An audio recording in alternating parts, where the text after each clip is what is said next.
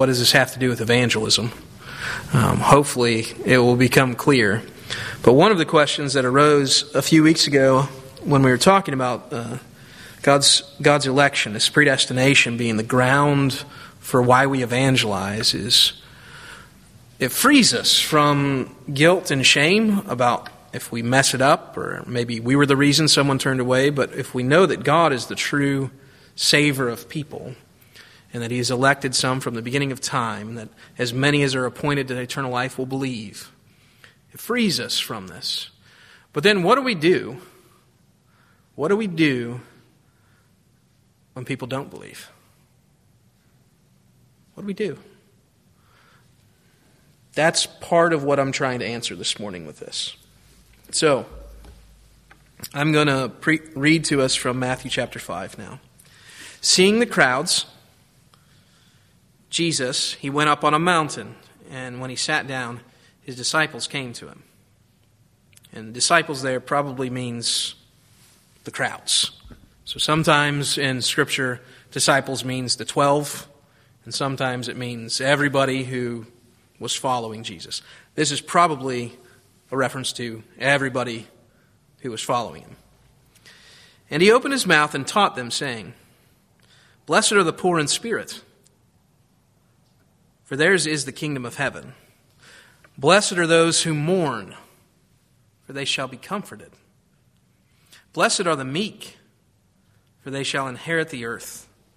Blessed are the, those who hunger and thirst for righteousness, for they shall be satisfied. Blessed are the merciful, for they shall receive mercy.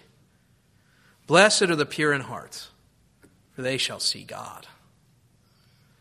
Blessed are the peacemakers, for they shall be called the sons of God. Blessed are those who are persecuted for righteousness' sake, for theirs is the kingdom of heaven. Blessed are you when others revile and persecute you and utter all kinds of evil against you falsely on my account. Rejoice and be glad, for your reward is great in heaven, for so they persecuted the prophets who were before you. You are the salt of the earth. But if salt has lost its taste, how shall its saltiness be restored? It is no longer good for anything except to be thrown out and trampled under people's feet. You are the light of the world. A city on a hill cannot be hidden. Nor do people light a lamp and put it under a basket, but on a stand, and it gives light to the whole house. In the same way, let your light shine before others, so that they may see your good works and give glory to your Father who is in heaven. Let's ask God for his help this morning. Father, we pray that the words of my mouth and the meditations of our hearts would be pleasing in your sight. In your name we pray. Amen. So, what does this have to do with evangelism? You probably got a little taste of it because the last part is, right? A light cannot be hidden if it's on a hill, right? City cannot be hidden if it's on a hill. Don't, you know, the old hide it under a bushel. No, I'm going to let it shine right? Our favorite, not our favorite, but one of our favorite children's songs, right? And he says it that Matthew puts these two things right together. Blessed are the Beatitudes, and then we shine. And it's a very weird thing because here are the Beatitudes Blessed are the poor, the meek, the mourning, the hungering, the merciful, the pure in heart, the peacemakers. And then the last two, which seem not to fit to anything the persecuted and the reviled. Blessed are those. Don't hide your light. So, Matthew is putting these next to each other to show us these two things are related. So, you can basically think of the Beatitudes as what the Christian should look like. Right? We want to be blessed by God. And blessed are these people. Blessed are the meek and the mourning and the poor and the persecuted. And you might think that this persecution thing is separate, kind of, like, all right, and then he talks about this other thing, but I think they're all related. And the question is why would someone who is meek and mourning and poor in spirit and peacemaking and pure in heart and merciful be persecuted? That's a legitimate question, I think. It makes no sense. Right? When you think of why people get persecuted, you don't think the meek, the mourning, the peacemaking. Those are the ones who get persecuted. You tend to think the ones who get picked on are the ones who make a stink. They're mean. That's why they get persecuted. They're loud, obnoxious. If they would just close their mouths more often, they wouldn't be persecuted so much. But the opposite is actually true. And you can think of it in any way you like, but Jesus says here, For so they persecuted the prophets who were before you. Well, read the prophets, right? What do the prophets say? What do they do? What's their manner? Well, they're meek, they are mourning, they are peacemaking, but it usually doesn't look like anything that we would define as meek, mourning, or peacemaking. Because I'm just going to randomly do this. I did not prepare a text because I didn't want to be biased in what I chose for the text of a prophet. So here's Lamentations. Just a random part of the prophetic books that I just opened to. I have no idea what this is, but this is just a taste of a prophet and his meekness, his mourning, his peacemaking. He has made my flesh and my skin waste away. He has broken my bones, and he has besieged and enveloped me with bitterness and tribulation. He has made me dwell in darkness like the dead of long ago. He has walled me about so that I cannot escape. He has made my chains heavy. Though I call and cry out for help, he shuts out my prayer. He has blocked my ways with blocks of stones. He has made my paths crooked. Well, that meets some definitions that we just read meek, mourning, right? We're going to do it again. Because I don't want you to think that it's just happenstance, that that's the kind of language that the prophet used. So here's blind flip. We're in Hosea. Hear this, O priests. Pay attention, O house of Israel. Give ear, O house of the king, for the judgment is for you. For you have been a snare at Mizpah, and a net spread upon Tabor, and the revolters have gone deep into slaughter, and I will discipline all of them. I know Ephraim, and Israel is not hidden from me. And now, Ephraim, you have played the whore. Israel is defiled. Their deeds do not permit them to return to their God, for the spirit of whoredom is within them, and they know not the Lord. One more time lest you think I'm just randomly getting to these sorts of things. Flip forward just a little bit here. Amos chapter 6. Woe to those who are at ease in Zion and those who feel secure on the mountain of Samaria, the notable men of the first of the nations, to whom the house of Israel comes. Pass over to Calneh and see, and from there go down to Hamath the great, then go down to Gath of the Philistines. Are you better than these kingdoms? Or is their territory greater than your territory? Or you who put far away the day of disaster and bring near the seat of violence? Woe to those who lie on beds of ivory and stretch themselves out on their couches and eat lambs from the flock and calves from the midst of the stall, who sing idle songs to the sound of the harp, and like David invent for themselves instruments of music, who drink wine in bowls and anoint themselves with the finest oils. I mean, you, I could, you could just do this all morning.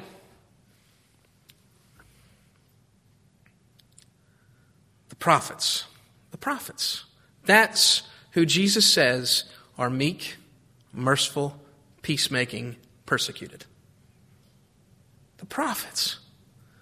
We, if, if you took a poll two minutes ago and you included me a week ago, before I had thought about this and been praying about this, and you said, Give me some defining attributes of the prophets.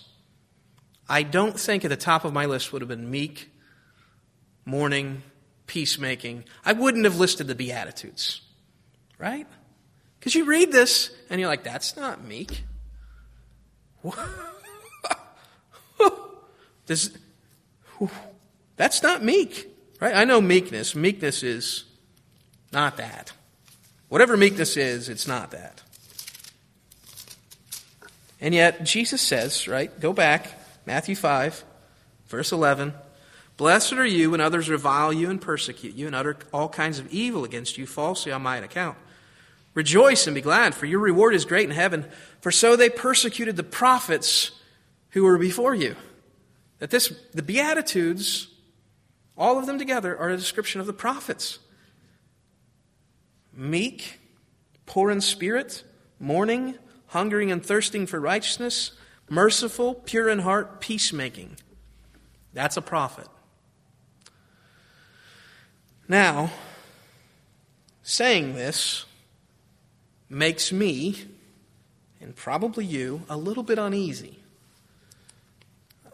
Because we have a, a very particular picture of meekness and mildness and gentleness.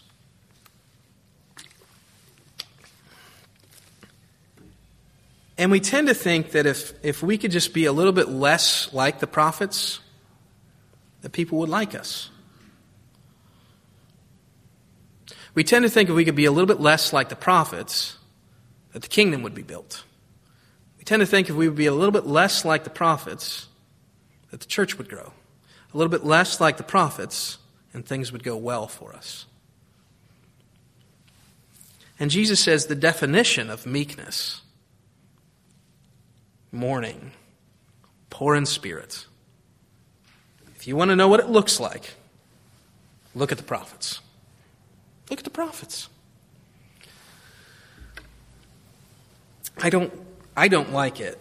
I have been accused, uh, we'll say my entire life, at least my entire adult life, of being mean. And to a large degree, people are right.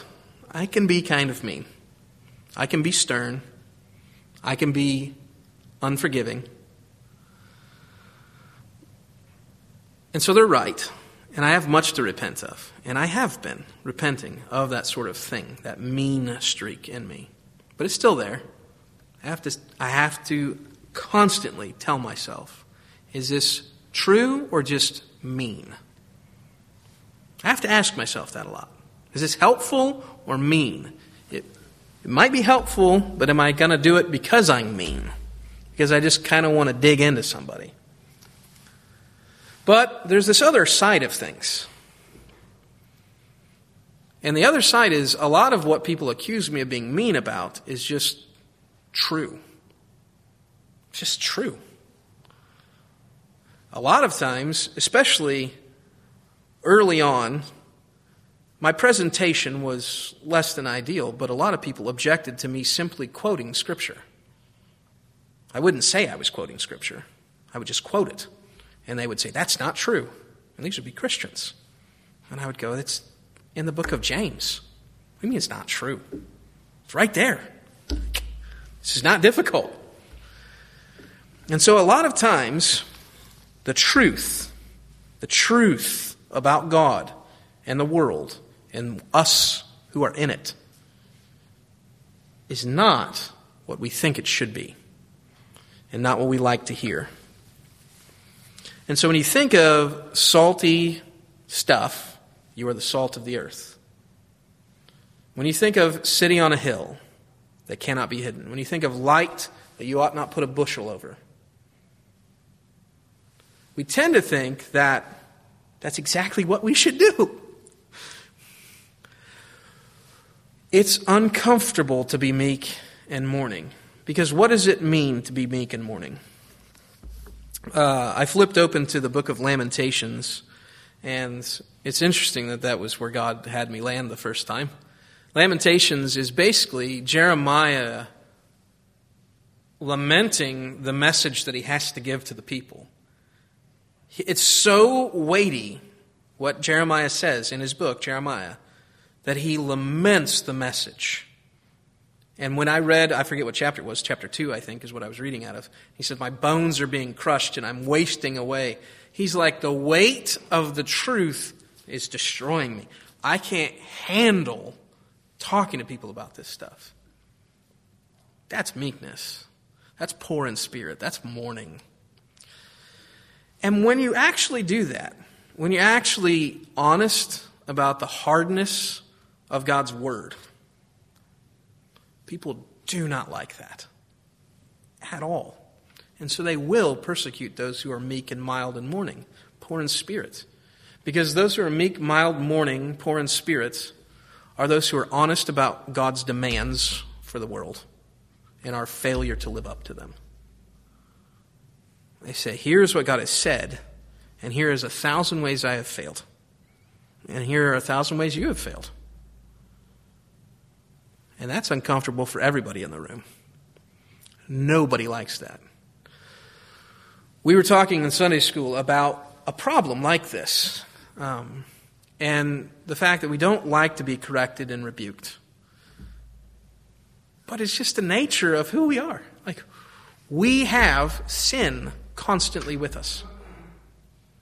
And the marker of the Christian, the prophet, the blessed one, is the meekness, the poorness, the mourning, to just go, yes, that's what God has demanded, and yes, I have completely failed at it. People do not like to hear that. It doesn't matter how nicely you say, God is going to send you to hell. Nobody likes to hear that. Nobody.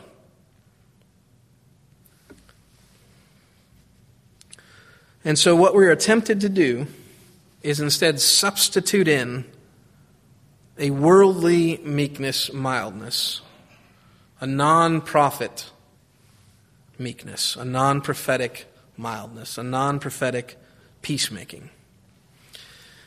Because what we generally like as far as peacemaking is that nobody is upset.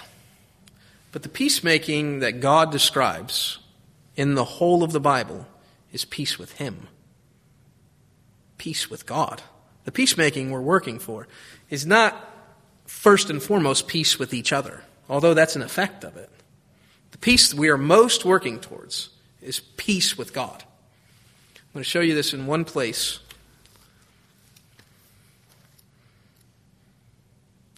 This is the book of Ephesians.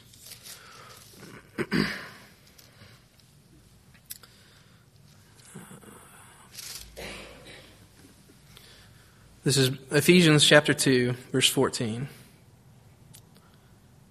For he himself, this is Jesus, for Jesus himself is our peace, who has made us both one, and this is Jew and Gentile. So Jesus, who is our peace, has made us, Jew and Gentile, one, and he has broken down in the flesh the dividing wall of hostility by abolishing the law of commandments expressed in ordinances, that he might create in himself one new man in place of the two, and so thereby making peace.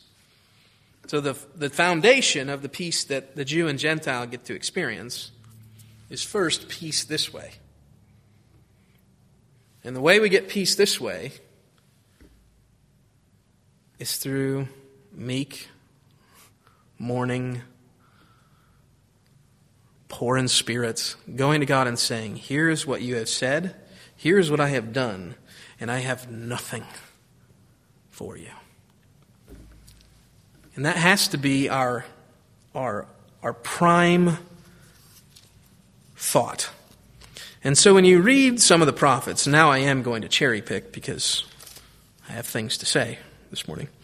Um, when you read the prophets, you come across things that are constantly, oh, I thought it was right there.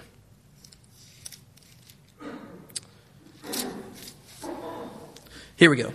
Amos chapter 7. So, Amos is one of my favorite books. That's why the boy back there has named it. Amos chapter 7. Then Amos answered and said to Amaziah, I was no prophet, nor a prophet's son, but I was a herdsman and a dresser of sycamore figs.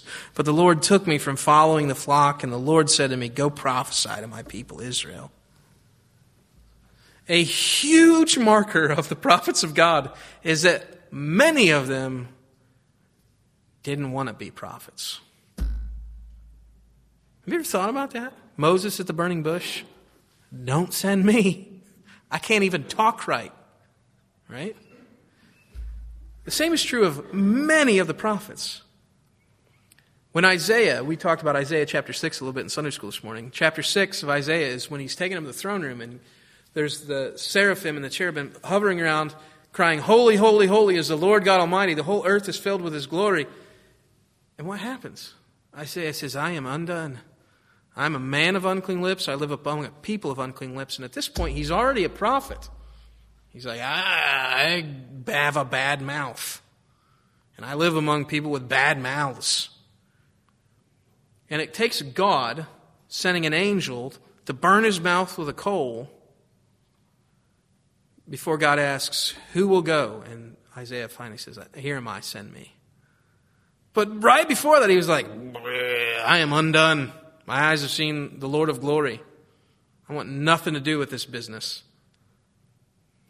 Over and over and over and again, you see this. It's not every single prophet that's like this, but many of them are wanting to put a little bit of a bushel over their light, wanting to hide their city on a hill, wanting to say, I don't like to be salty. I don't like it. I don't like it. Because what happens when you're salty? What happens when you let your light shine? What actually happens? You're persecuted. Nobody likes a man who says, You should not have done that. God is displeased. And when God is displeased, his wrath will flame out and consume us. Nobody likes to say that. Nobody likes to hear that. Nobody likes to be the one to deliver that. So,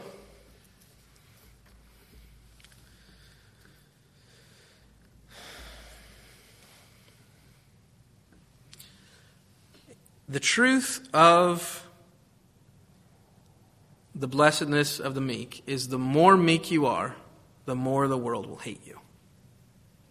The more peacemaking you are, the more you will be reviled. The more hungry for truth and righteousness you are, the more you will be despised. Every one of these will lead to mistreatment by those who despise the God of heaven. So, this is about evangelism, Joe. Have a little something that's not so darn depressing. Right? And here's the good thing I knew, based on just content and God's providence, that I could easily flip to the prophetic books pretty much anywhere and land in a very challenging, difficult word. But then there are things like this.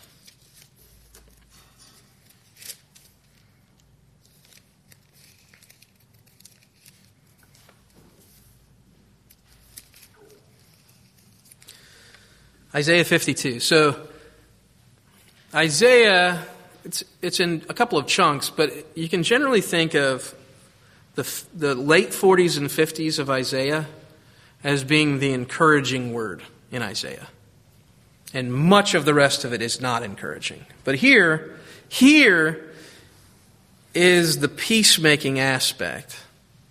So the meekness, the mourning, the hungering, all of those may be defined possibly by the hard words of the prophets meek, mourning, hungering, poor in spirit.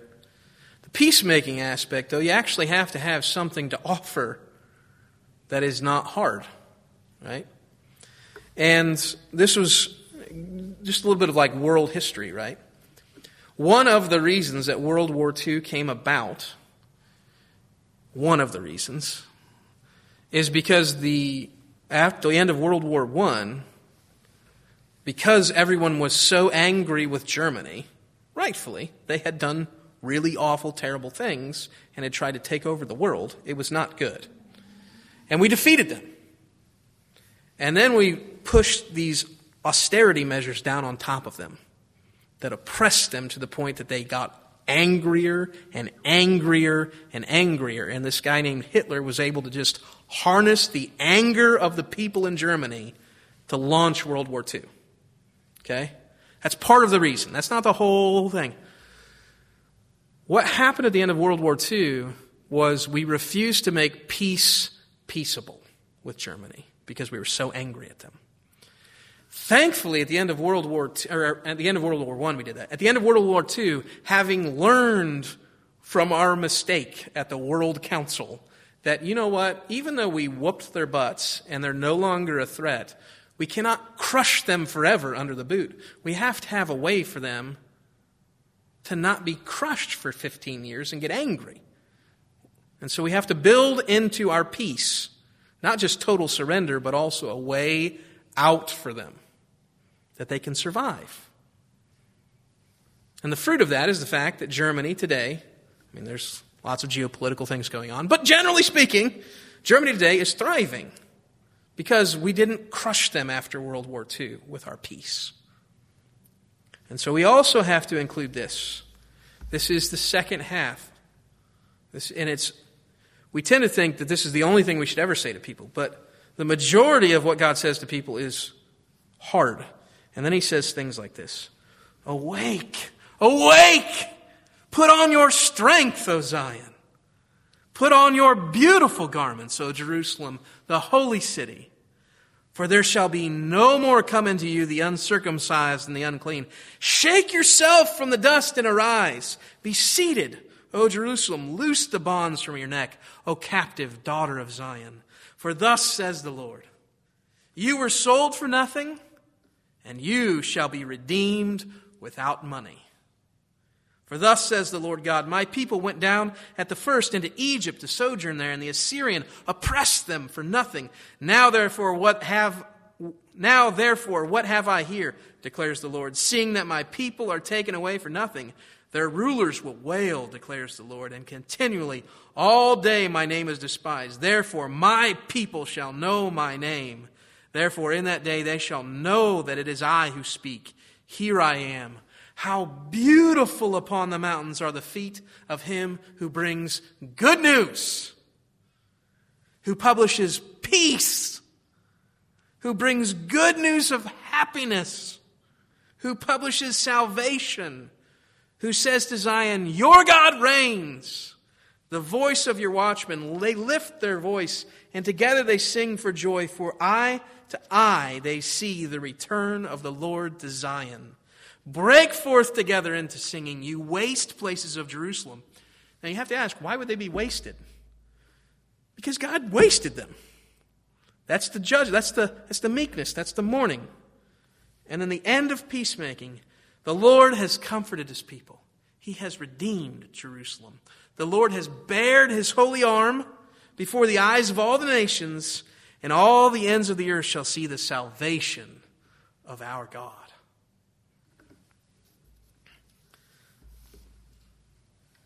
Both things are necessary for peace lasting peace, true peace, right peace. The hard words of saying to them, Stop fighting or we will crush you, which is what we said to Hitler, right? Stop or it will end badly for you. But then, after we defeated him and his armies, and the land was laid waste, destroyed. You look at pictures of the aftermath of World War II and even World War I, but World War II. It's a pockmarked apocalypse. It looks like the end of the world came. And it almost did. And then after, we said, There will be peace. There will be peace. And we won't crush you like we did the first time. We will allow a way for you to live. Rejoice. Rejoice. We're not going to wipe you off the face of the planet. You have been defeated. You have been shown your ways are wicked. Now lift up your drooping eyes to see Zion, the city of God, lighted on the hill, waiting for you. Now, the thing is, before that can be said, you have to be meek, and you have to be poor, and you have to be hungry. And people don't like that. People don't like it. But the people that finally find themselves also to be meek, meek and made humble by your words and by God's words, who also are mourning because of God's words, who cry out to Him like Jeremiah in Lamentations I'm broken. What is there for me? There is no hope for me. What am I supposed to do with the things you have told me? You go, God will save you. If you're meek, you're weeping. God loves those who weep and are broken and have contrite spirits. He will save you. He will save you. He will save you and bring you into eternal glory. You will inherit the earth. The kingdom of heaven will be yours. But not until you're meek. Not until then. And so here is the way that we have to be salty, we have to be light, we have to shine. We have to give ourselves to being prophetic in the whole of it, not just in the parts of it that we like. And so we have to learn to like the things that God has done. And that is very difficult to do. It's very difficult to do. Because the Lord is in heaven and He does all that He pleases. And there's nothing that's ever happened on the face of the planet that's not His. He says, I kill and I raise up. I make blind and I make lame. And so all the hard things, all the hard things, again, we're talking about this election, predestination, providence, truth of God. They're God's. One of the things that Job did right when he spoke of God in the tragedies that befell him, right? The destruction of all his property and livelihood, the destruction of all his children, the breaking of his body through sores.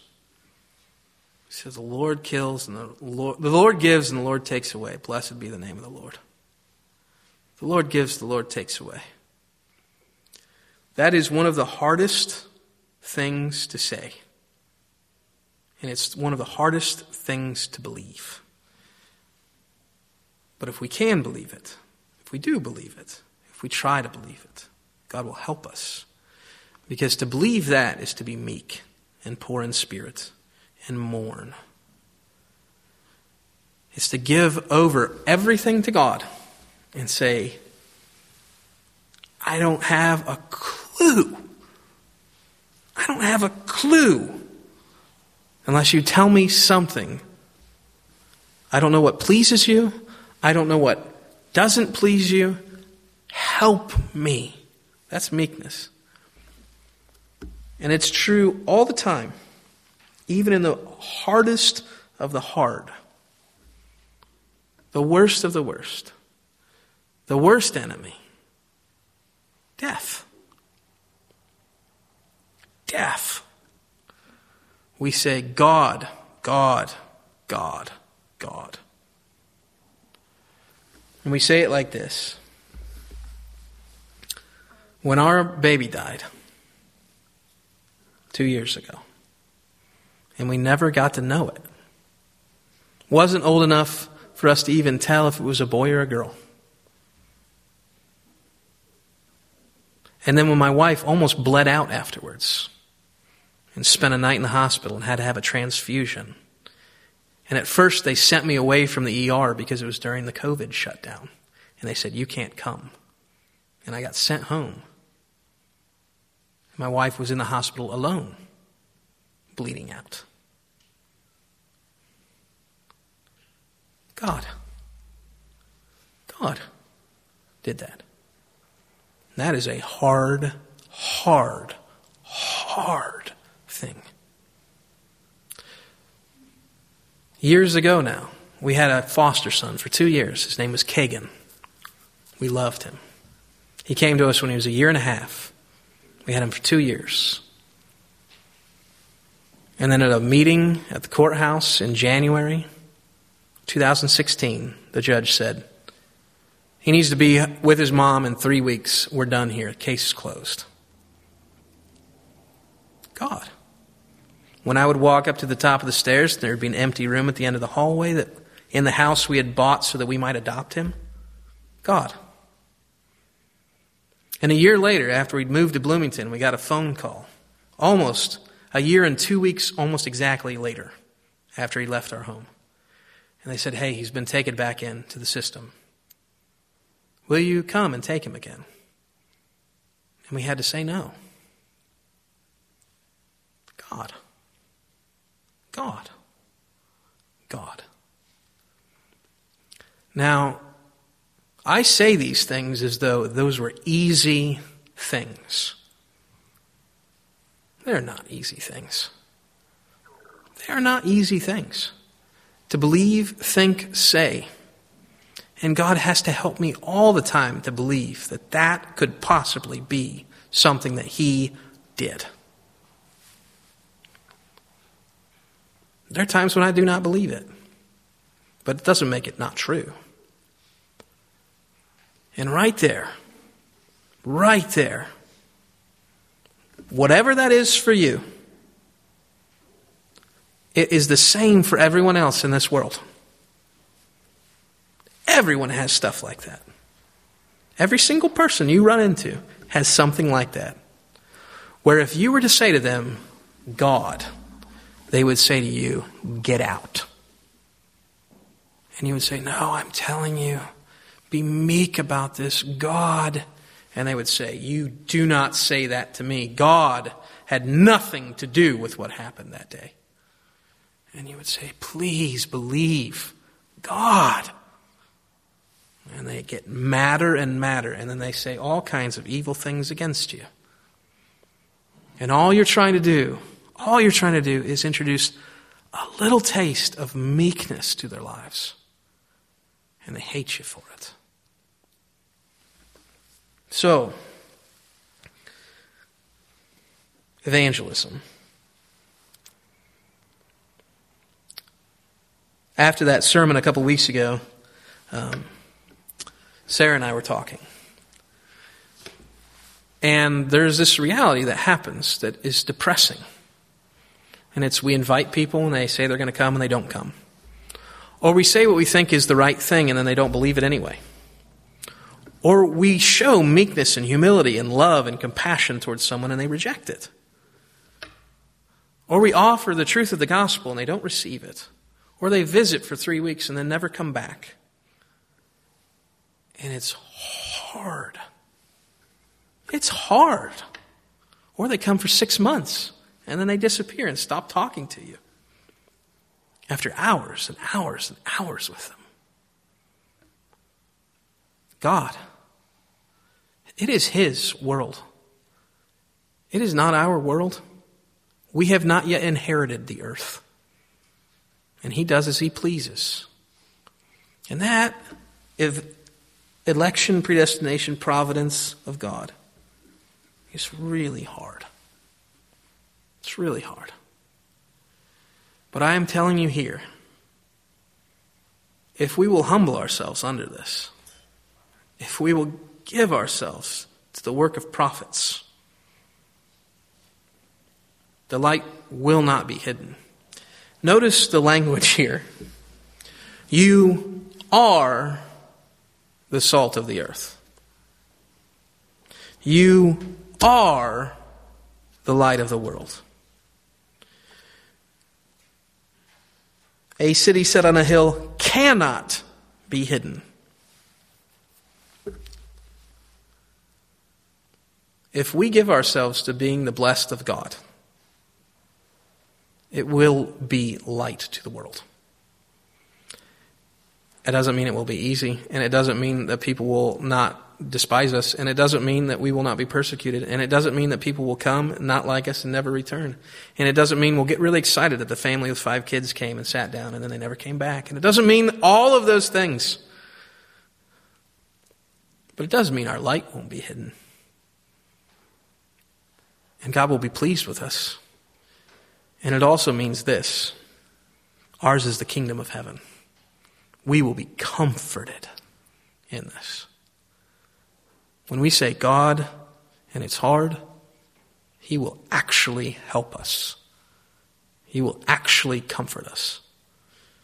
We will inherit the earth. We will be satisfied. We will receive mercy. We will see God. And we will be called sons of God. That is our work in evangelism. What is true evangelism? What does it look like? Is it handing out tracts? Is it doing Christianity Explored? Yes and no, right? Those are the, those are the outward things we're doing. But this is the real work. This is the real work of evangelism. And it is hard work. It is hard work. And it is blessed work. It is blessed work. And we, we can do it. Not because you are special or I am special or you have a hard work ethic and I have a hard work ethic. Because God is faithful. I mean, He really does do what He says He will do. When He says blessed,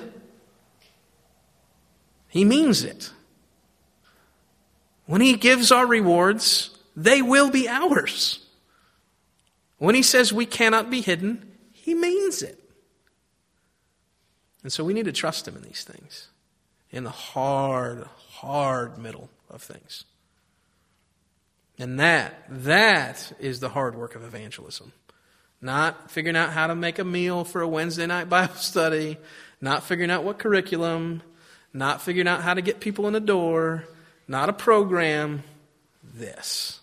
This is evangelism. This is what it is. Okay? Let's pray this morning, and then we're going to sing our final closing hymn. Go ahead and stand with me as I pray. Father, you are merciful.